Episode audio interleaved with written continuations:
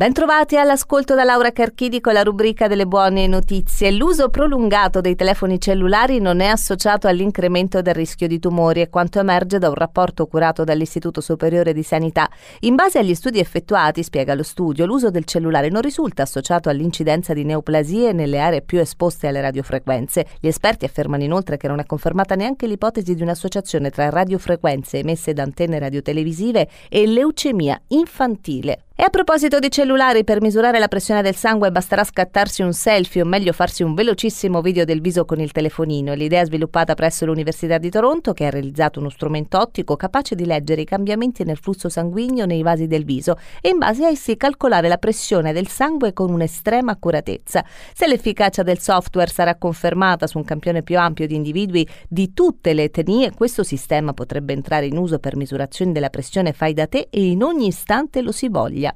Una sostanza presente in cibi quali la soia e le uova potrebbe essere protettiva contro l'Alzheimer. Lo suggerisce una ricerca condotta da esperti dell'Università della Finlandia orientale. Si tratta della fosfatidilcolina, sostanza essenziale per le cellule perché contribuisce a formarne la membrana e fonte importante di colina che è la base del principale trasmettitore del cervello.